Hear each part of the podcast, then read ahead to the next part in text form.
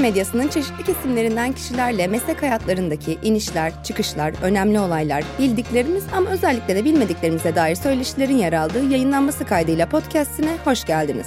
Ben Hazal Sipahi. T24 ve Podbi Medya ortak yapımı yayınlanması kaydıylanın bu bölümündeki konuğum gazeteci ve yazar Serdar Turgut.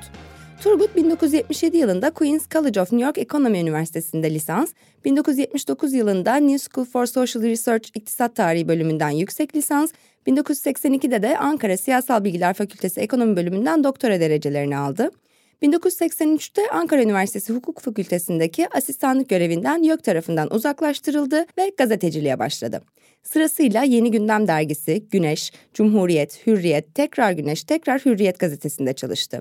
Hürriyet gazetesi Ankara Bürosu temsilciliği ve Washington DC Hürriyet temsilciliği görevlerini yürüttü. 2002 yılında Akşam Gazetesi'nde köşe yazarı olarak transfer oldu. 2004'te Akşam Gazetesi'nin genel yayın yönetmenliği görevine getirildi. 2008 yılının son dönemine kadar bu görevi sürdürdü.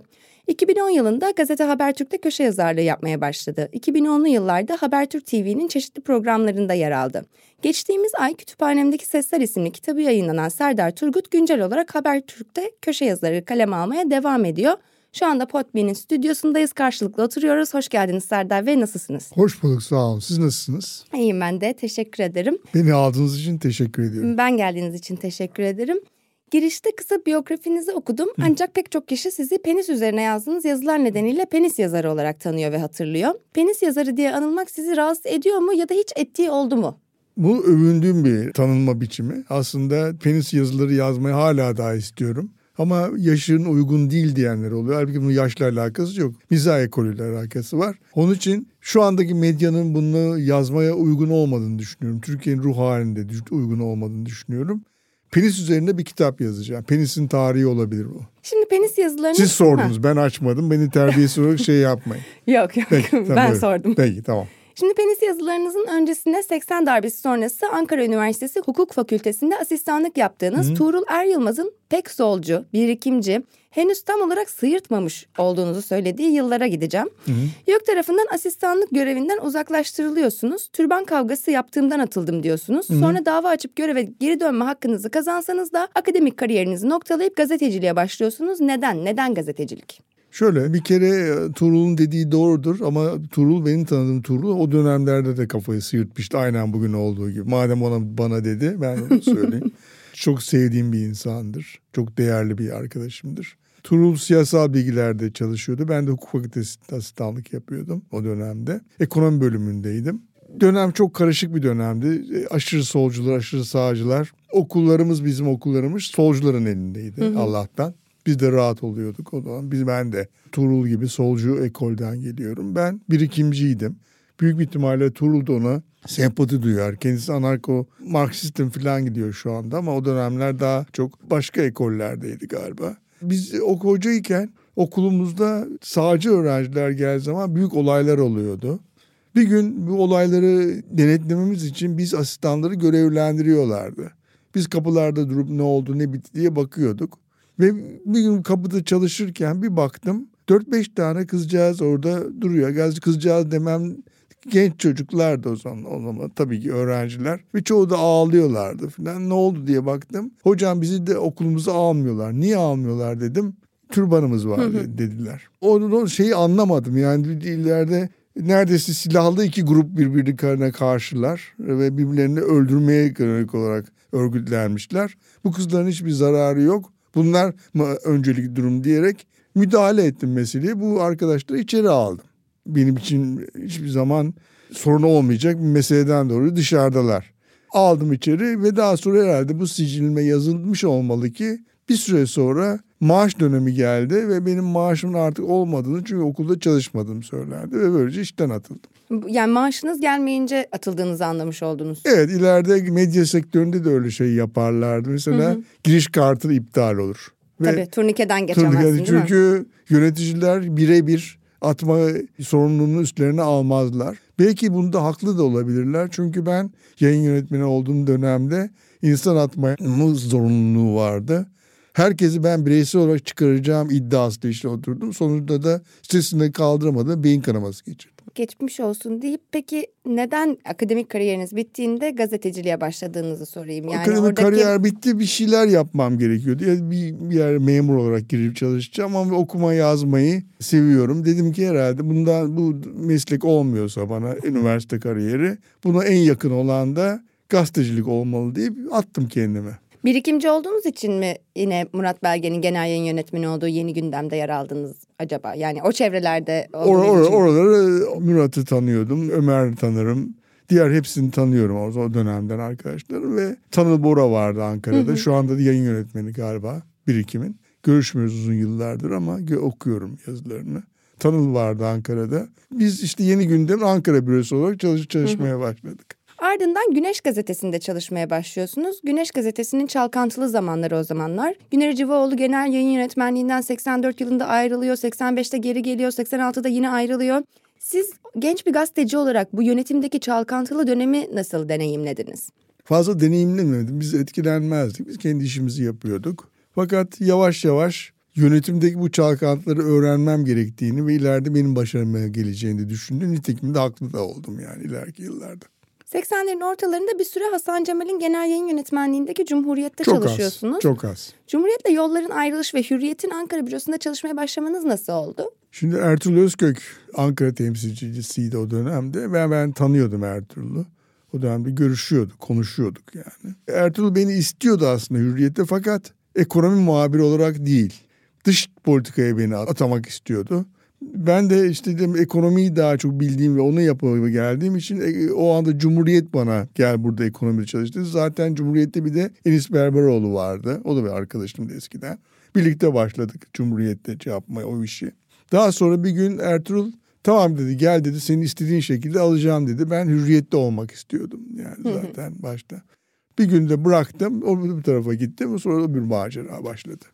Hasan Cemal'i sıkıcı bulduğunuzu sonraki yıllarda yazılarınızda sıkça tekrar ediyorsunuz. o zamanlar Cumhuriyet'i de sıkıcı buluyor muydunuz? Hayır o, o bir takılmadır Hasan Cemal benim. Hasan Cemal yavaş hareket eder. Ekolü öyle. Kendisi de itiraf etti. Yazımı da yazı yavaş yazarım dedi. O yavaşlığıyla dalga geçmek için takılıyordum yani. Yoksa ben Hasan'ı severim yani. Ertuğrul Özkök, Esen Ünür, İsmet Solak, Nurcan Akat ve siz Hürriyet'in Ankara bürosundaki ekipken 1989 yılında Erol Simavi Çetin Emec'in yerine yeni bir genel yayın yönetmeni arayışına giriyor. Rahmi Turan yeni genel yayın yönetmeni oluyor. Bunun üzerinde bu beşli ekipten Ertuğrul Özkök hariç herkes istifasını veriyor. Hı hı. Siz Rahmi Turan'ın genel yayın yönetmeni olduğu Hürriyet'te neden olmak istemediniz? Hayatımın hatasını yaptım. İlgilenmemem gereken bu konuda fikir belirttim. Yani Rahmi Turan'ın bana ne, ne sakıncası olabilir ki? Düşünün bunu ileride penis yazıları yazmaya başlayan bir gazeteci söylüyor. Rahmi Turan da o zaman da tabloid gazete yapıyor. Evet daha bulvar gazeteciliğini. Ben de ciddiyetim tuttu hayatımda ilk kez. ileriki yıllarda tutmamasına önem vermeye başladım. Niye tuttuysa bilmiyorum. Diğer arkadaşlarla ayrılalım ve işte güneşe geçtik. Ertuğrul geçmedi doğal olarak tabii. Ben Ertuğrul'a o gün gittim merhabalaşma. Ne yapıyoruz falan konuştuk biz gidiyoruz dedim. Ona dedim ki ben senin yerinde olsaydım aynen senin gibi davranırdım. Hürriyette sen şu an temsilcisin ve büyük bir ihtimalle yayın yönetmeni olma yolunda gidiyorsun bu gazetenin. Benim gibi böyle saçma kahramanlıklar yapma lüksün yok dedim. Anladım. Esen Ünür, Nurcan Akat, İsmet Solak'la beraber Güneş Gazetesi'nde çalışmaya başlıyorsunuz. Hı hı. Esen Ünür İstanbul'a gidiyor. Nurcan Akat Güneş'in Ankara temsilcisi. 1991 hı hı. yılında Asil Nadir büyük bir krize giriyor. Bunun Güneş'e yansımaları da büyük. Genel yayın yönetmenleri değişiyor, maaşlar ödenmiyor derken Güneş'in Ankara bürosunda bir direniş başlıyor. Ardından direniş gerekçesiyle tüm editoryal kadronun ve matbaa işçileri tazminatsız işten çıkarılıyor ve gazeteyi devralmaya Fatih Altaylı geliyor. Fatih Altaylı Ankara büroyu devralmaya geldiğinde orada mıydınız? Hmm, değildim. Fatih ile benim tanışmam hürriyette oldu daha sonra. Anladım daha sonraki yıllarda. Hmm. Güneş gazetesinden çıkarıldıktan sonra işsiz kaldığınız bir dönem var. Hatta Güner Civaoğlu'nun kendi cebinden size maaş verdiğini söylüyorsunuz. Evet. Ardından tekrardan Hürriyet'te çalışmaya nasıl başladınız? Ertuğrul Özkök'ün davetiyle mi oldu yine? Ee, öyle oldu. O dönemde aç kalmamamın borçlu olduğum insan Güner Bey'dir. Biz Güner Bey'le hala da görüşüyoruz arada bir. Büyük saygım olduğu bir insandır kendi cebinden benim gazetelerden aldığım kadar maaş verdi bana ve onun köşesi için çalışmaya başladım ama çok da yararlı iş yaptım. Söylenemez. İdare etti beni hı hı. büyük ihtimalle. Ertuğrul ben İstanbul'a gideceğim dedikten sonra beni de danışman olarak kendisine teklif ettiğinde bunu kabul ettim tabii. Önemli bir şeydi. Çünkü benim o dönemde bu içinde bulunduğum durumu düşünürseniz karışıklık, nereye ait olduğu belli olmayan tekrar hürriyete dönmek beni çekti ve gittik hep birlikte. İstanbul'a geldim yani. 90'ların ilk yarısında Hürriyet için hem Ankara hem de Washington DC temsilciliği yapıyorsunuz. O yıllarda Ankara ve DC gazeteciliğinin hem benzerlikleri hem farklılıkları üzerinden bir karşılaştırmasını yapmanızı istesem. Ankara'da ben Ankara e, ana gazetede değildim. Ankara eki veriyorlardı. Aha, şehir eki. Şehir eki veriyorlardı. O şehir ekinde çok genç arkadaşlarla bir ekip kurdum. Onların en kıdemlisi olarak başında durdum tabii haber açısından. Usta bir yazı işleri kadrosu kurduk. Biz matbaada çalışıyorduk. O gazeteyi yaparken ki yaptıklarımız, kurduğumuz sayfalar falan gazete yönetiminin dikkatini çekmiş olmalı ki beni bir gün Ertuğrul Bey İstanbul'a davet etti.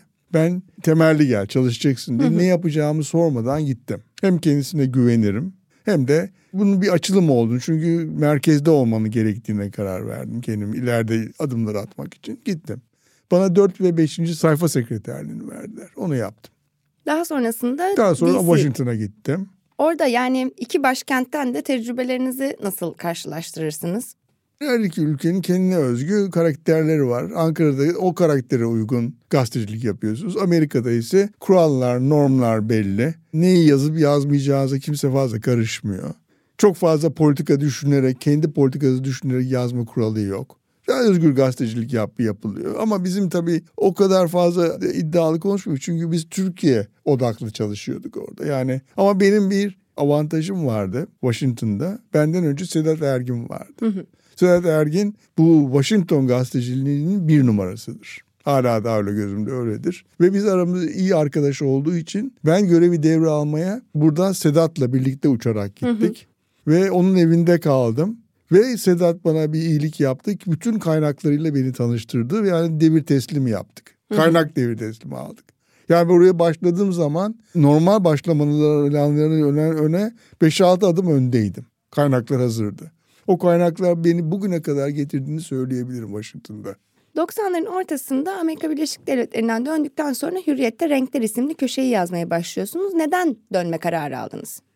Şimdi renklerin neden ortaya çıktığını biraz penisin temelini anlatacağım. Tamam. O tamam mıyız? Tabii tabii. O dönemde siyaset işte başkanlar geliyor gidiyor. Clinton var. Büyük skandal var. Bir kere Clinton'ın skandalı belli. Oval Office'te oral seks yaptı. Hı hı. Ayrıca başka bir olay daha oldu. Bir başka adamın seks yaparken kadın jiletle penisini kesti ve bahçeye attı. Şimdi bu iki olay insanın bilincinde bir tartışmalı. İkisi birliğiyle birleştiğince devamlı Amerika'nın ve Batı'nın tartıştığı bir olay. Ve ortak kavramı da bunların penis. Ondan sonra bir tanesi oral seksten öbürsü kesip attığı için. Aslında bunlar komik boyutları olan da bir şey. Çünkü penis içini kadın kesip attıktan sonra organı bunu aramaya gelen polislerin yanında köpekler de var. Koklayarak alıyor. Ben orada şeyi düşünmeye başladım. Yavaş yavaş mizah oluşmaya başlıyor. Bir köpek bulursa ve onu orada yerse ne olacak dedim. Bahçede bulursa. O bir mizahi bir boyut geldi. Bunları düşünerek bu konuda mizah yapılabileceğine karar verdim. Ondan sonraki 2-3 yıl başında başka hiçbir şey yazmadım bu konu dışında. Bu da bir yetenek gerektirir. Düşünürseniz. Tek bir organ hakkında senin her gün yazı yazmak zor iş.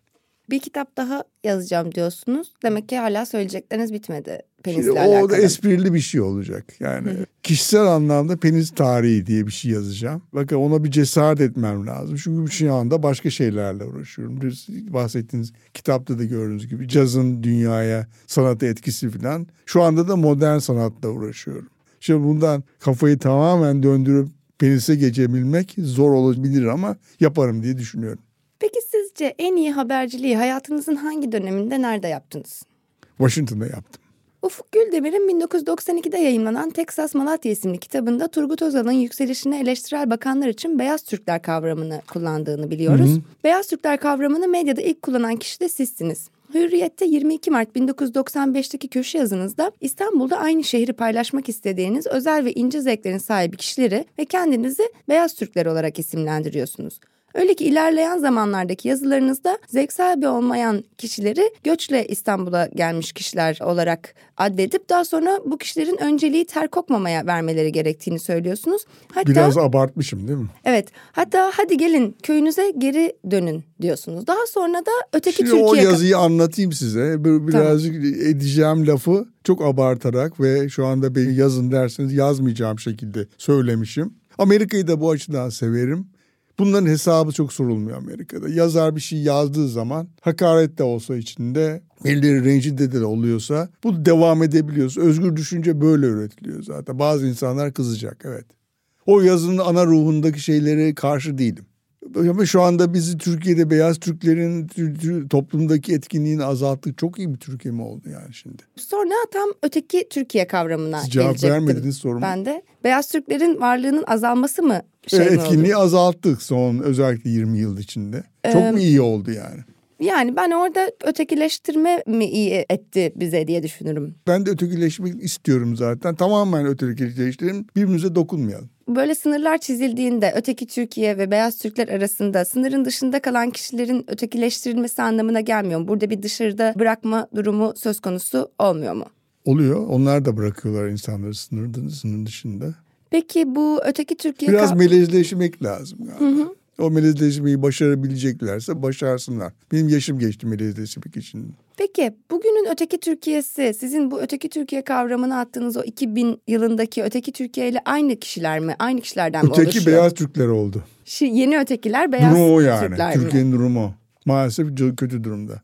28 Şubat'ın sorumlusu medyadır diyorsunuz. 28 Şubat döneminde Hürriyet'tesiniz. Hürriyet de bu dönemki yayıncılığıyla eleştirilen gazetelerden biri. 2010 yılında şöyle yazıyorsunuz. Umarım o dönemin medya patronları ve yöneticileri davranış bozukluklarının değerlendirmesini iyi yapıp gereken dersleri kendileri için çıkarmışlardır. Siz 28 Şubat'tan nasıl bir medya dersi çıkardınız kendinize ait olarak? 28 Şubat'ta benim yazdığım yazıları deminki kavramlar içinde. Hala ben hiç taviz vermeden kendi mizah dünyamda gidiyordum o ortama rağmen. Askerler bazı şey yapıyorlardı. Gel şurayı gezelim, şunu gör diyoruz. Hiçbir davetlerine katılmadım. Şu anda pişmanım aslında. Keşke katılsaydım. Bir öğrenim, görmek lazım, görmek lazım. Neden gitmeyeyim? Neden gitmeyeyim? Askerlerin hayatın her alanından çıkarılmasının çok da iyi olmadığını son depremde maalesef gördük. Bazı şeyleri işte bir tarafta aşırı uca götürdü normalde olması gereken diye tanımladık şeylerse anormalliğe gitti. İnşallah dengeyi bulacaklardır yakında. Yani daha fazla tarafı dinlemekle alakalı bir ders çıkardığınızı herhalde söyleyebiliriz 28 Şubat'la alakalı. O ders çıkardım ama şimdi geldiğim noktada fazla insan dinlemeden kendi bildiklerimi yazıp çizeyim istiyorum. Çok fazla insan dinlerken de sıkılıyorum açıkça söyleyeyim. 2001 ekonomik kriziyle beraber yazılarınızın ciddileşmeye başladığına dair yorumlar okudum. Katılır mısınız? Dış alemle alakalı bir şey değil. Maalesef dedi, benim anlattığım biyografim hakkında belli. İşte bir yöneticilik aldım. Gazetecilerde yönetici oldum. O entrikaların içine girdim. Biraz daha para kazanayım diye yapılan bir işti. Kazanıldı da o döneme uygun. Yani zengin olmuyorsunuz da daha rahat yaşıyorsunuz. Sürünmüyorsunuz yani. Onun için iş, yapılan işler. Şimdi yöneticiyken bir gazeteyi yönetirken hep mizah yazılamıyor. Onlar sizin yaratığı mizah yazdığınız zaman sizin kurumunuza zarar verici şeyler haline geliyor. Ve mizahtan uzaklaştım. Uzaklaşınca ne yazacaksınız? Saçma sapan gündelik siyasi tartışmalar hakkında yorum yapmaya başladım. Sanki yeteri derecede yokmuş onu yapan gibi.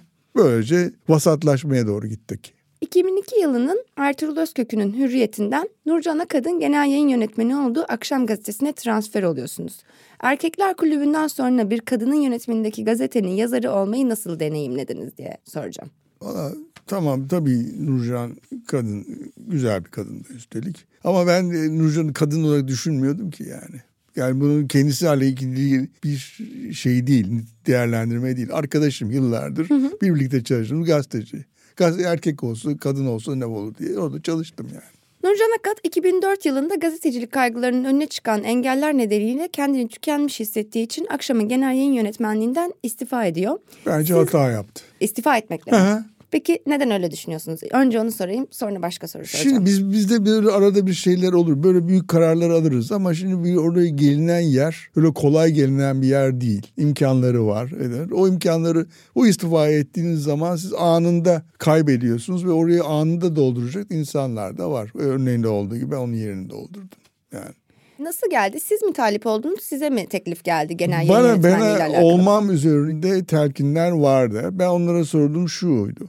Nurcan varken ben bu göreve talip olmam. Ama bir gün kendisi ayrılır veya siz atarsanız konuşuruz dedim. Ama onu ben onların atılması gerekir ben olayım diye bir şey yok yani. Bu olursa ben olurum diye. Çünkü orada arkadaşız falan öyle. Genel yayın yönetmenliğine başlayacağınız sırada beyin kanaması geçiriyorsunuz. Ancak ilk baş, onlar da yerinize birini bulmaya kalkmıyorlar ve hasta yatağınızdan aslında gazetenin başına geçmeye yavaş yavaş başlıyorsunuz. Şimdi görevin ilk günü beyin kanaması geçirmiş bir insanı atıp da baş yerine başka yerine alınacak bir patron acaba onun PR'ıyla nasıl halledecek? Nasıl anlatacak halkı? Varsa böyle bir sıkıyorsa yapsaydı yani. O zaman ben de o zaman meşhurum da yani. Tepelerdim vallahi patronu. Yani hani böyle idareten de birini koymuyorlar. Ve koy, koysalar. Var benim bir yardımcım vardı. O götürüyordu ediyordu. Ben şu gazeteye basıldıktan sonra görüyordum. Öyle müdahalelerim oluyordu. Sonra bir tedavi sürecinden sonra döndüm. Ve de buralara geldik işte. Nasıl bir gazete devraldığınızı soracaktım aslında. Daha önceki akşamı çok fazla incelememiştim. Fakat geldikten sonra baktım geçmişin yıllarına tam bir köylü gazetesiydi. Kötü bir şey mi köylü olmak? E, şehirde satmaya çalışıyorsunuz. Köylü, köylü bakın iki tane var. Bir şehirli köylüler var. Bir de köylü bizim bildiğimiz, bizim her zaman için dayandığımız, sırtımızı dayadığımız köylü var. Ben o normal köylülerden de kastetmiyorum burada. Köylü demek hayata bakış açısı açısından, tavır açısından şehirde olduğu halde o şekilde davranan insanlara diyorum. O gazete şehirde çıktığı halde İstanbul'da, İzmir'de satma, Ankara'da satmaya çalıştığı köylü bakış açısıyla yapılıyordu. Halbuki bu burjuva daha orta sınıfa yönelik, orta üst sınıfa yönelik, beyaz yakalılara yönelik reklam alabilecek bir gazete çıkartmak gerekiyordu. Biz onu yaptık sanıyorum. Engin Ardıç, Oray Yeğen, Ahmet Tulgar, Ümit Özdağ, Meriç Köyatası ve Turgay Şeren gazetenin yazarları arasına katılıyor. Siz geldikten sonra gazetenin başına. 3000 vuruş sınırlaması getiriyorsunuz. Kültür sanat eki kalkıyor. Ben sınır getirmedim yanlış. Ha öyle öyle yazıyor. Serdar Turgut getirdi 3000 vuruş sınırlaması diye. O 3000 vuruş sınırlaması neydi? Ben getirmedim bilmiyorum vallahi. Ben hiçbir zaman uymadım böyle sınırları bilmem. Ha tamam o zaman onu atlıyorum. Kültür sanat eki kalkıyor. Yani bir oraya gibi mesela 10 bin sınır vuruşu yapsa şu anda bir yazı yollasa ben zevkle basarım ona. Diyor ki Nuri Akman sizinle yaptığı söyleşiyi sunarken haber zayıf bir gazeteyi sadece yazarlarıyla ayakta tutabileceğine inanıyor. Bugünün süzgecinden geçirdiğinizde akşamın başına geçtiğimde şunu şunu daha farklı yapardım dediğiniz şeyler var mı? Var mıymış? Yok siz şimdi Ha, soruyorum. hayır, orada Bugünün- var demiş demiş miyim? Yok, Yok yok, belki, yok, yok. belki. bu benim sorum. Hayır Nuri hayır Akman'ın ben o gazetenin şöyle bir bakış açısı var. Haber sattırır, haber iyidir, tamam öyledir ama haber artık bölündü artık yeni girdiğimiz çağda her yerde haber var. 24 saat yayın haber veren televizyonlar yani bu 60'lı 70'li yılların Türkiye'si değil dünya öyle değil. Sosyal medyası herkes haberdar. Gazetelerin şimdi de aynı fikirdeyim starlara ihtiyacı vardır. Benim o gazetede asıl starım oraydı. Yani nitekim hala daha geliyor. Ahmet Tulgar Allah rahmet eylesin yakında kaybettik. Çok iyi bir yazardı. Kendini harcadı. Bir gün benimle kavga ettikten sonra ayrıldı. Kendisi rica ettim ayrılmaması için ama oluyor böyle şeyler. Engin Arcı zaten, zaten beğendiğim bir yazardır. Böyle o, o starlar üzerine kurmak istiyordum ve yapabilseydim daha çok star yaratacaktım. Fırsat olmadı. Siz genel yayın yönetmeni olduktan sonra Mehveş Evin genel yayın koordinatörlüğüne geliyor. Hı hı. Evin diyor ki bebek bakıcısı olarak getirilmişim oraya. Kendimi babysitter gibi hissettim diyor. Beni mi kastediyor? Evet. Sizce hangi davranışlarınız Mehveş Evi'ni sizin bebek bakıcınızmış gibi hissettirmiş olabilir? Vallahi şimdi ona sormamız lazım. Keşke sorabilsek. Yani yapmışımdır doğrudur yani. Ekşi Sözlük'te Ahmet Tulgar'ın F tipi cezaevinden kendisine gelen bir mektubu köşeye koymak istemesinin üzerine sizinle arasında bir gazetecilik diyaloğu geçtiği yazıyor. Diyalogda şöyleymiş. Siz şey diyorsunuz. Sen gazeteciliği Türkiye'yi kurtarmak, gerçekleri halka anlatmak mı sanıyorsun? Ahmet Tulgar size diyor ki sen ne sanıyorsun? Size diyorsunuz ki gazetecilik evimin kirasını ödemektir. Böyle bir Ama- diyaloğun geçtiği doğru Böyle mu? şeyler söylerim ben. Abartım ol- olabilirim ama benim yaptığım o andaki işim evet benim evimin kirasını ödemek için yaptım işte. Aha. Değeri oydu yani. Ama o gün neden tartıştığımızı biliyorum ben. Açıklayayım. Tabii, Herkes tabii. kendine göre anlatıyor. Bebek bakışlısı olmak diyen Meyveş kardeşim de kendisinin bebek olduğunu arada bir de unutmasın lütfen. Yan yana her gün şey yaparken ikimizin de bebek olduğu anlar vardır. Ben de ona da bakmışımdır arada bir. Korulamışım, kollamışımdır, korumuşumdur onu. Şimdi Ahmet'le bir canlı bomba olayı vardı. PKK militanı olduğu söylenen bir insan bir yerde bomba patlattı. insanlar öldü. Ahmet benim saygı duyduğum bir yazar tavrıyla canlı bomba taşıyıcısı psikolojinin anlamamız gerekir diye bir yazı yazdı. Ben de dedim ki ona bakın insanlar bak Ahmetciğim insanlar öldü. Bugün yazılacak bir yazı değil. Yanlış anlaşılır bu dedim. Bugün gel bunu basmayalım. Ben basmayacağım bugün ya bu yazıyı dedim. O kendisine bunu müdahale olarak aldı ve ayrıldı. Kendisine ayrılmamasını rica ettim. Böyle oldu yani. Kimin haklı olduğu belli değil bence orada. Peki mesela hem halka gerçekleri anlatırken hem de kirayı ödeyebilmenin mücadelesi verilebilir mi gazetecilikte? Benim gücüm yok onu yapacak. Yine 2006 yılında Merkez Bankası Başkanlığı'na gelen Durmuş Yılmaz'ın evinin önünde çıkarılmış çamurlu ayakkabı ve Durmuş'un eşi Dürüye Hanım'ın yer aldığı fotoğrafı merkezin First Lady'si olarak akşamın manşetinde görüyoruz. Ayrıca ödül de alıyor bu fotoğraf. Evet. Ertuğrul Özkök Beyaz Türkler tasfiye mi ediliyor diye soruyor. Siz daha sonra bu fotoğraf sorulduğunda bugün olsa yine basardım diyorsunuz. Bugün de olsa yine o fotoğrafı basar mıydınız? yüz daha basardım çünkü harika bir fotoğraf. Ümit Turçu çekmişti Ankara'da. Bu bir gelenektir, bu bizde yapılır. Dini değerlere saygı veren insanlar böyle yapar değil. Bu orada bir zevksizlik vardı. Bir evin önündeki o görünüm iticiydi yani. Bir hoş değildi. Ben Merkez Bankası'nda çalışan, başkanlık yapan bir insanın evinin önünde o görünümün olmasını evet şimdi de yapardım. Daha da büyük verirdim hatta. Peki mesela Başlık da çok güzeldi. First Lady'di o. merkezin First Lady'si. Mesela bu bugünkü popülist tartışmalarda, söylemlerde iktidarın işaret ettiği bu elit kesim ve işte halkın insanı olmak, halk dilini konuşmak arasındaki bu çatışmanın aslında zamanındaki bu küçümsemelerden kaynaklanıyor olacağını düşünüyor musunuz? Olabilir, Kaynağını- olabilir ama Hani kullan- körüklemiş midir buradaki bu? bir şey e, körüklediği bir şey yok. Bunlar Türkiye'deki bu, bugünkü tavırları körükleyecek kadar kuvvetli şeyler değil. İnsanlar olacağını oldu Türkiye'de karşı maalesef. Ben tavrım böyleydi o dönemde. Şu andaki tavrımda çok halksever bir insan değilim yani. Açıkça söyleyeyim. Bir yazınızda şöyle diyorsunuz. Ama ne yapayım? Hintli erkek doktoru yere yatırıp ırzına mı geçeyim yani? Ben de stresi komiklik yaparak atabiliyorum işte. Benim bağırışım sonunda kendini insan sanan iki görevli geldi yanımıza. Irkları hakkında size bir ipucu vereyim. Adamlar orangutana Bu benziyorlardı. komedi yazısı yalnız, mizah yazısı. Sizce bunlar kimi güldürüyordu? Nasıl bir sınıf- Vallahi sınıfı? bilemiyorum. Gülen vardı ki herhalde. Çok gayet popüler oldu yazılar. Yani aslında bir Ha, kamuoyu araştırması yapmadım. Kim gülüyordu, gülüyor diye bunları. ırkçılıkla tecavüz şakasının birbirine geçtiği bu yazınızı da bugün olsa yine yazar mısınız? Hayır bugün yazmam. Türkiye'de bir kere mizah, itici mizah, insanı tiksindiren mizah ileri ülkelere yönelik bir şeydir. Yani demokrasisi güçlü, ileri olan ülkeler yapabilir bunu. Ve o ülkelerde de iyi komedyen çıkabilir. Bizim Türkiye'de ne komedyen çıkabilir ne de o ilerilik düzeyi var. Peki mesela bu itici mizahta kimi güldürmek istiyor aslında? Kendi Ee, mi? Tecavüz şakalarından devam edelim. Cansız mankene tecavüz edeceğinizi söylüyorsunuz. Ölmeden Hayır, önce... Türkiye'de öyle bir eko, o siz galiba belki hatırlamıyorsunuz. İnsanlar cansız ma- Evet evet. mankenleri çalıp durmadan Okudum. tecavüz ediyorlardı. Madem bu kadar güzel bir şey ben de yapayım dedim. Ölmeden önce yapacaklarınızın arasında Charles Theron'a tecavüz etmek var. Tecavüz kültürü, tecavüz ve cinsel şiddet Pek biçimlerinin hoşlandığım bir kadın da değil üstelik. üstelik. Hı. Peki tecavüz şakalarının tecavüz kültürünün bir parçası olduğunu düşünürsek bu şakaları hala komik buluyor musunuz? Hayır.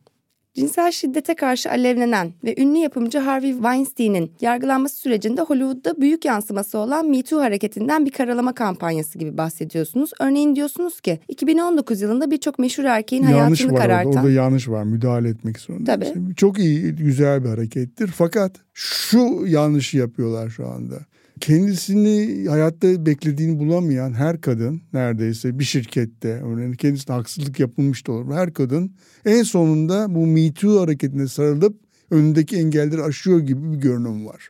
Bu ise hareketin kendine zarar verir, kadınların kendisine zarar verir ve her şeyi yıkıp atar. Bir mesela cinsel şiddetin hayatta kalanın bunu konuşması gerçekten kolay bir şey. Bazen sizce? öyle o kolay değil. Bu olsun tabii konuşsunlar da bazen de öyle Amerika öyle duruma geldi ki bazen yapılan bir söz, söylenen bir şey cinsel tarzları alıyor ve olay büyüyüp onu söyleyen erkek gündelik iş hayatında olabilecek türdeki bir şaka yüzünden işten atılabiliyor ve konu söyleyen kadın yükselebiliyor yani belki işte tecavüzle alakalı, belki cinsel tacizle alakalı ya da cinsel şiddetin başka türleriyle alakalı işte yanlış suçlamalar, false accusations da çok örnek verilir. Ama kaç tane suçlamayla alakalı kaç kişinin konuştuğunu, kaç kişinin bu konuşmaların işte kayda geçtiğini ve bunların arasında yüzde kaçının hani false accusations olduğunu düşünürsek yani bu çok küçük bir ihtimal yüzünden aslında kocaman bir hareketi de itibarsızlaştırmak olmuyor mu?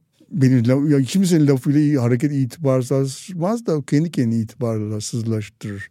Kriterlerini iyi koymaları, kurallarını iyi koymaları ve bu işi yapacaklarsa hala o kurallara göre yapmaları lazım. Türkiye medyasında bir Me Too hareketinin başlamasından çekinir misiniz? Hayır, niye çekinecekmişim? Çekineceğini düşündüğünüz kişiler var mı? Onlar kendilerini bil. Ben vallahi bilmiyorum. Mesela edebiyat dünyasında bir uykularınız kaçsın hareketi başlamıştı. Sizce o hareket başlayınca uykuları kaçan gazeteciler olmuş mudur Neden sizin uykuları bildiğiniz? kaçacakmış? Olayı anlatırsanız söyleyin. Yani şey büyük ihtimalle belki zamanında benim yaptıklarım da benim önüme gelebilir düşüncesinden dolayı uykuları kaçan yani kaçan düşündüğünüz kimseler var? Kişilerin rahatsız olduğu olaylar olabilir. Ya, cinsel olabilir. Her insanın şiddet. tarihinde olabilir. Evet. 2009'da Akşam Gazetesi'ndeki köşenizde düşünsenize yıllarca dağda keyif hayatı süreceğim. Dağ Rojinova kaldırıp. Hani ben oraya geldiğini biliyordun. O yazıyı anlatayım. O yazıda mahkemeye çıktım tabii dava edildi bu konuda. Hakim sordu bana ne diyorsun bu yazı hakkında dedi. Efendim bu yazı benim fikirlerim değil ki ben yazmadım ki o yazıyı dedim. Kadın kadın kadın hakim de güldü. Niye öyle dediğimi anlatayım size. Şimdi orada bir roman yazma tekniği kullanılarak bir yazıydı o. Yani yazı yazarken ne diyorum bir teröristi hayal ediyorum. Dağdaki bir teröristi.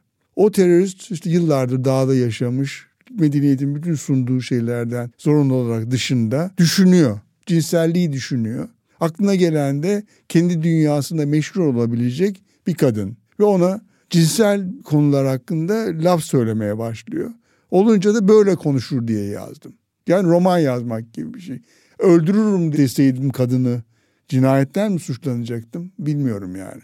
yani o zaman da başka bir ölüm tehdidi şeklinde de yine E e, niye dava- öyle oluyor ki işte zaten çok açık ki bir şöyle düşün diye başkasını konuyorsunuz. Ben onları yazdım evet başkası hakkında ama romana yazsanız böyle olmuyor olmaması lazım değil mi?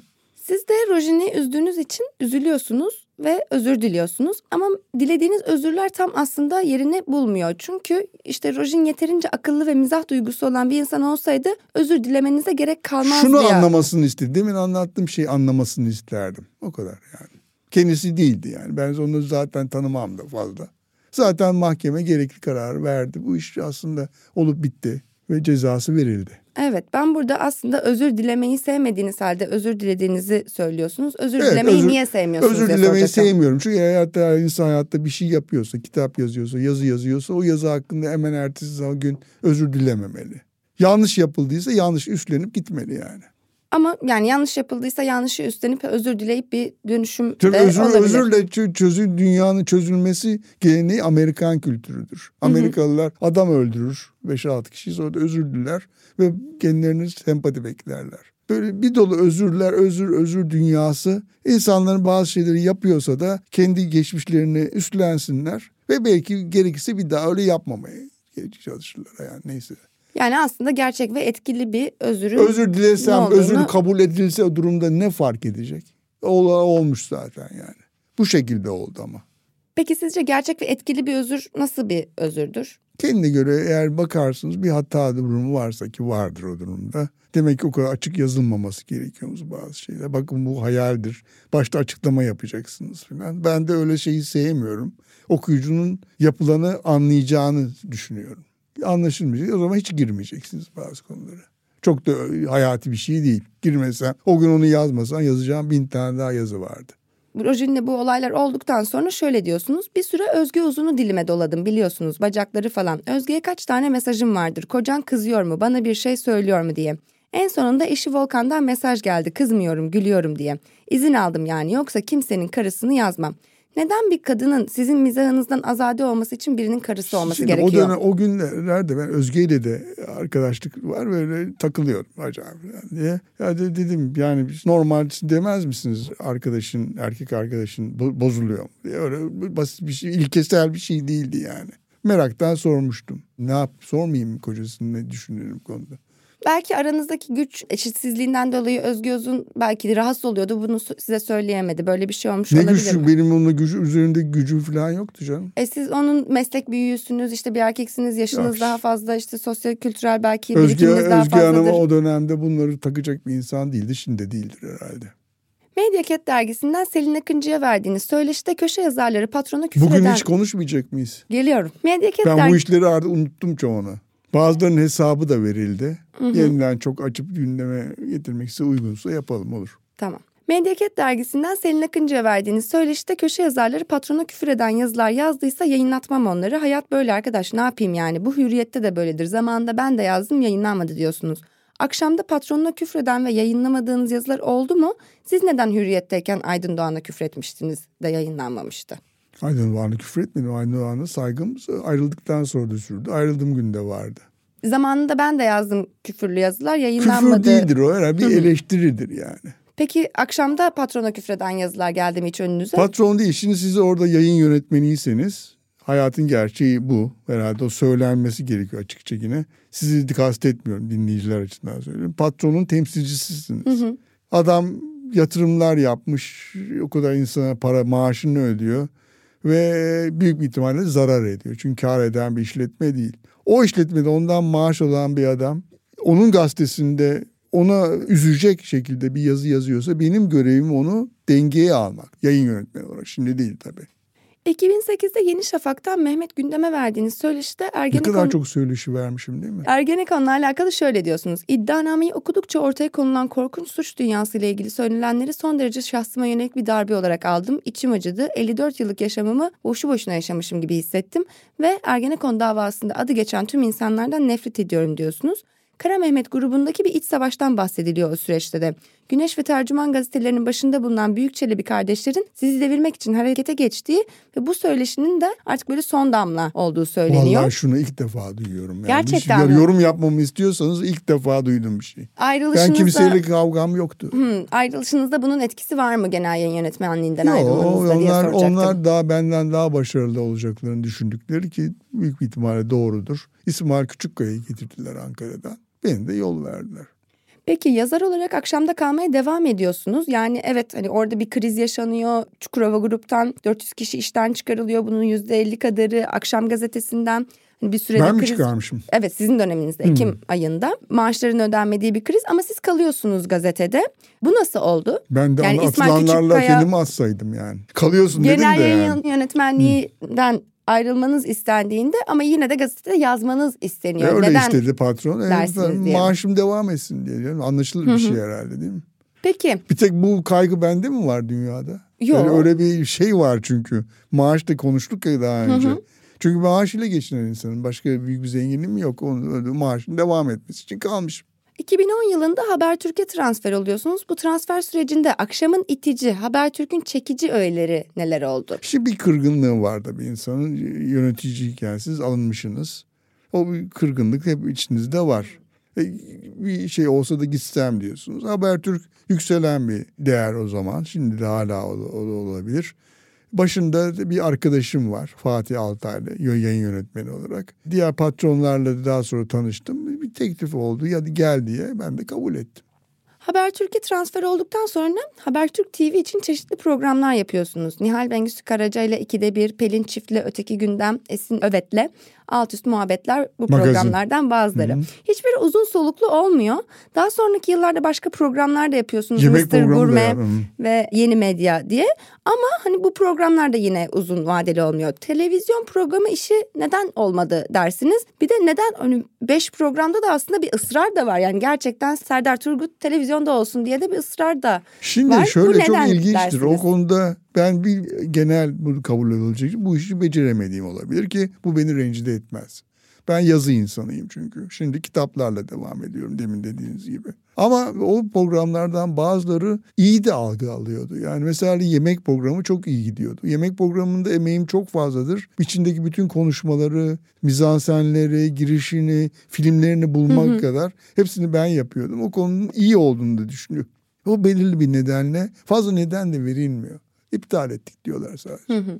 Medyada bu Haber Türkiye söylemiyorum bunu. Medyada bu iptal şeyleri, şekilleri yanlıştır. Bir şeyi tabii ki patronun hakkıdır. Bu iptal ediyoruz ama şu şu şu nedenler. Şunlar olsaydı daha iyi derlerse bir sonraki aşamanın daha iyi olacağı yolu açılabilir diye düşünüyorum. Yapılmıyor. Evet. Yani belki bu beş programın ben de aralarında yaptım, ben de yaptım. geri bildirim aynı, olsaydı. Aynı hatayı bazı insanları işten çıkarırken nedenini açık açık söylemek lazım. Hı hı.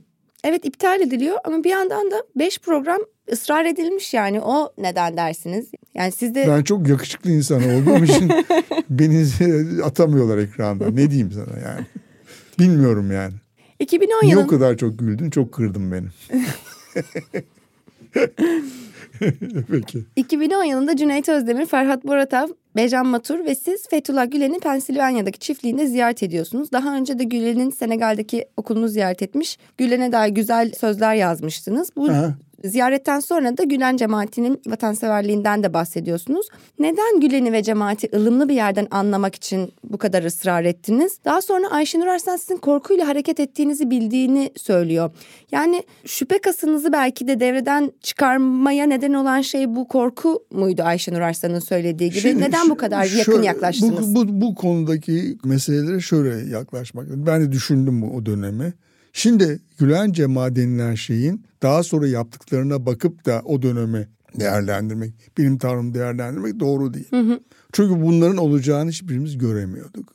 Oradaki bana cemaat diye tanıtılan insanlar o şekilde davranan insanlar değildi. Yazarlar Örgüt diye bir yazar örgüt vardı. Yazı yazan her insanla ilişki kuruyorlardı.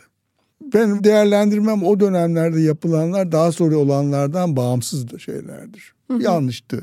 Yanlış derken daha sonra olanlardan geriye dönerek baktığın zaman yanlıştı. Ben bir şey kararı verdim bir dönemde. Madem bu kadar tartışılıyor, madem bu kadar güçlü, o teşkilat ele geçirmiş, bu ele geçirmiş bir teşkilat.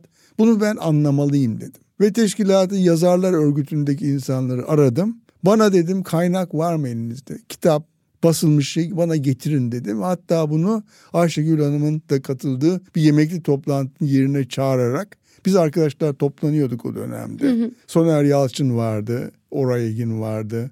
Ayşegül Hanım da bir tane birkaç toplantıya katılmıştı. Hıncal Uluç rahmetli katılıyordu. Onların yanına çağırdım. O arkadaşlar ayrı masada oturdu ve o kitapları aldım. Okuduklarımdan hiçbir şey anlamadım açıkçası. Orada bıraktım işi anlama işini.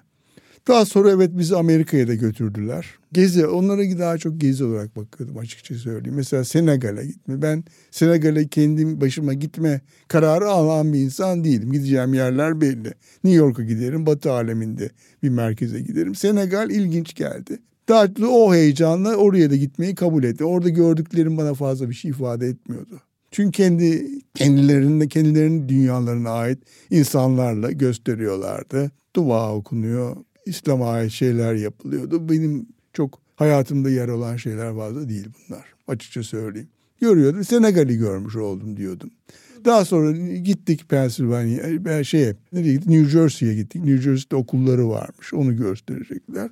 Bir gün dediler ki gitmek isteyen varsa Fethullah Gülen'in evine de gidelim. Gayet tabii dedim yani heyecanlandım da hatta göreyim edeyim diye. Gittik bizi karşıladı kapıda girdik içeri konuştuk. Çıktık geldik yani. Daha sonra ben yazdım da bu ama yazım çıkmadı yani. Mesela Gülen cemaati işte hükümetin de gözünde işte Türkiye'nin de nezdinde FETÖ olduktan sonra siz bu anlama çabanızın yanlış anlaşılabileceğini düşündünüz mü? Bununla e, alakalı tabii, bir korku yaşadınız mı? Korku yaşadım ama yani anlatabilirim diye düşünüyorum yani yaşadığım dönemlerde. Ama yani o dönemde o, ben o korku yaşayacak olsam bugün Türkiye'de o korkuyu çekmeyecek tek insan yok. Hatta bugün hı hı. iktidarda. Herkes yanlış yaptı. Kolektif bir yanlış bir sonucunda yaratıldı o ülke. Yıllar içerisinde bazen Erdoğan'a övgüler düzüyorsunuz. Bazen artık onu sevmediğinizi söylüyorsunuz. Hı-hı. Bazen Erdoğan'ı es geçerek bir olayı belki anlatıyorsunuz. Yani artık bu depremi de yaşadığımız bu günlerde Cumhurbaşkanı Erdoğan'ı bu güncel günümüz süzgecinden geçirdiğinizde neler söyleyebilirsiniz? Şimdi Erdoğan'la ilişkimiz bizim gayet inişli çıkışlıdır. Ben başka bir kitap yazmak üzere Washington'a gitmiştim yazarlığım sürerken. Erdoğan yok daha ortada. Hı hı. Ne parti başkanı ne şeyden atılmış. 90'lı yıllarda. Belediye başkanlığından atılmış. Amerika bir müthiş bir olay yaparak Türkiye'de o anda hiç olan bu insanı Amerika'ya resmen davet etti. Geldi şeye gitti Beyaz Saray'a gitti ve görüştü Başkan Bush'la. Ondan sonra da gitti Pentagon'da görüşmeler yaptı falan filan. Ben de orada Türkiye'de bilinen bir gazeteciyim. Kaynaklara şey yaptım. Dönüşte benle görüşür mü dedim. New York'ta. New York'ta zaten uğrayacakmış oraya Türk evine toplanan. O zamanlar Birleşmiş Milletler'in karşısındaydı Türk evi. Konuşma yapacak. Halka seslenecek. Ben gittim. Beni adamları başkonsolosun, orada dönemki başkonsolos arkadaşımdı. Odasına çıktım beklemeye başladım. Geldi konuştuk. Onu da yazdım. Yani bu güzel bir şeydi. Çünkü gelir gelmez Washington'da orada ne oldu ne bittiğini anlattı bana.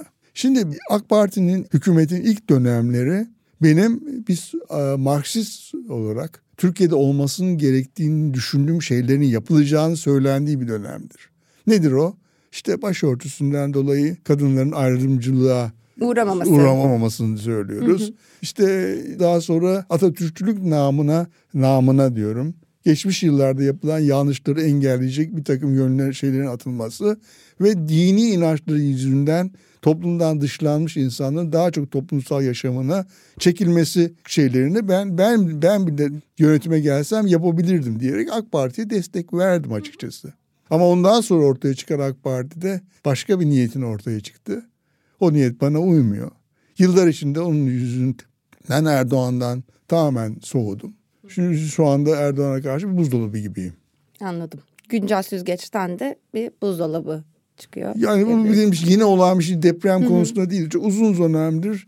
Çünkü şeyi biliyorum. Böyle davranma sayıdı kendisinin Türkiye'de gerçekten önemli şeyler olacağını. Türkiye'nin çağdaş, dini açıdan liberal, demokratik bir ülkeyi yapabileceğini ama bunu yapmamayı tercih ettiğini düşünüyorum ve ona kızıyorum da yani. Hı hı. Artık yapılacak bir şey yok ama olan oldu bitti. 2017 yılında ABD'ye gidiyorsunuz tekrardan seçimleri izlemek için. O zaman gittiğinizde New York'ta yaşadığınızı gördüm. DC temsilcisi neden New York'ta yaşar? Çünkü New York'u çok iyi biliyorum. Yani oradaki hayatı idare edebiliyorum. Yurt dışında yaşamak öyle herkesin zannettiği bir şey. Herkes gitmeye çalışıyor. Kolay hı hı. değildir. Washington tabii tanırım geçmişten ama Washington daha bir soğuk gelir bana. Ben New York'ta gençliğin geçtiği için sıcak yaklaştım bir şehirde. Or orada oturduk ve ben daha zor olanı yaptım. Başında olsaydı daha kolay olacaktı şeyler. New York'tan Washington'a e, gidip gelmeye başladım. Otobüs hı hı. çok iğrenç otobüs sistemleri vardır. Evet biliyorum. Her inişten sonra otobüste herhalde bu salgın bir hastalık olmuşumdur öleceğim diye düşünüyordum. Çünkü öyle tipler biniyordu esrarkeşler, hırsızlar, katil olma potansiyeli sahibi insanlar etrafta böyle. Onlarla gidip geldim. Hepsi ucuz olduğu için sabaha karşı dörtte kalkan bir otobüs vardı. Ve Washington'a sabah erken saatlerde varıyordu o. İşimi yapar geceliğin aynı otobüste döner gelirdim. Öyle yaparak idare ettim. 2020'de tekrardan dönüş yapıyorsunuz İstanbul'a. O neden? İşte şey başladı, hastalık başladı. Bir o. ikincisi de orada yapılacak işim kalmadı gibi. Çünkü beni bir dönemde yine televizyonda her zaman olan başıma tekrar geldi. Bir ara günde neredeyse üç defa Washington'dan yayın yapıyordum. Sabah öğle akşam. Ve tartışmalara katılıyordum. Aniden kesildi o. Onun hı hı. nedenini anlamadım. Zaten cevap alacağım insan olmuyor bu, bu işlerde. Bir karar veriyordu da doğru karardır büyük ihtimalle. O iş kalmayınca bir de gazete kapandı. Yani para almamaya başladım. Ne yapacağım onu nasıl yaşayacağım? Evsiz olmam lazım. Başlangıçta size şeyi sormuştum. Kütüphanemdeki Sesler Ocak'ta çıkan, Ocak 2023'te çıkan kitabınız. Hayatta o... 10. kitabınız mı diye sordum. Övündüğüm tek, tek ve ilk işimdir. Ee, neden? Çünkü benim için gerçekte önemli olan konulara ilk defa bu kitapta girdim. Caz, sanat. Caz, sanat, yaratıcı beynin nasıl düşündüğü. Cazla bunun çok yakın bir ilişkisi var.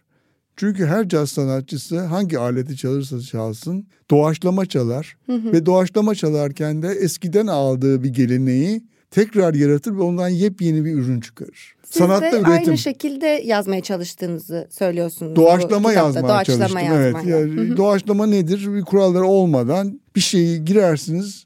Ne yapıyorsunuz onu yazın. Yazıyı neredeyse serbest akımla, bilinç akışıyla yazmaya başladım. Nereye götürürse götürdü. Sinemaya götürdü, şiire götürdü, heykele götürdü. Ve bunlar bana yeni şey olduğu için ve yeni öğrendiğim şeyleri yazdığım için bu kitap iyi oldu. Bucket listleriniz de var. Bu ölmeden önce ölmeden. yapılacaklar Neler listeleriniz. Şimdi güncel bucket listinizi alsam ya da tamamı Şimdi neler eski istersiniz? listelerinde tabii biraz daha vaktim olduğunu düşünebilirdim ama şu anda çok düşünemiyorum çünkü yaşlandım. E, Onun için acil olarak hemen kitabım piyasaya çıktığı anda bu kitabın sonunda yapacağımı söylediğim şeyi yapıyorum. Bu kitabın sonunda dedim ki ben modern sanatı anlayamıyorum. Bir iticilik geliyor bana. Ama bunun yanlış olduğunu biliyordum. Bugün modern sanatın peşine düştüm. Ve çok iyi kavramsal bir şey çıkaracağıma şu anda eminim. Çünkü aldığım notlarda o gözüküyor. Bunu da yazacağım inşallah. Başka neler var bucket liste? Bakın işte fazla bir şey yok. Alemdeki insanların özellikle oğlumun bir yere gelmesini, bir mesleğini yapmasını falan istiyorum. Onlar işte yani.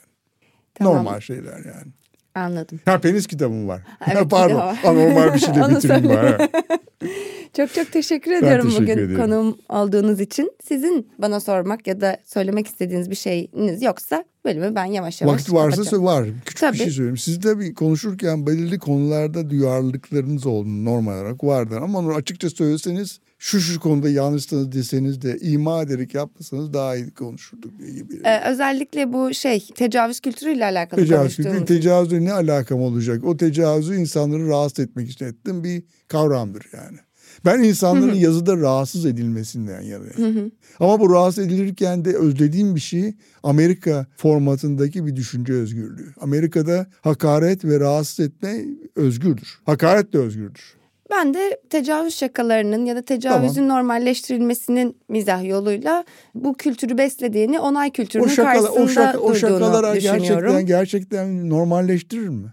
Normalleştirir diye düşünüyorum ben. Beni de güldürmüyor Haklısın mesela. o zaman. Öyle. Evet tamam anlaştık bak. Yani açık sorunca daha iyi oluyor. Ben de orada senin duyarlılığına uyum, nerede uyuyabilirim, uyumayayım diye arama zorluğundan kurtuldum işte. Tamamdır. O zaman çok çok teşekkür Ben ederim. teşekkür ediyorum. Dinleyicilerimizle de bir sonraki bölümde buluşmak üzere. Kitabımı da alsınlar artık. Kütüphanemdeki sesler.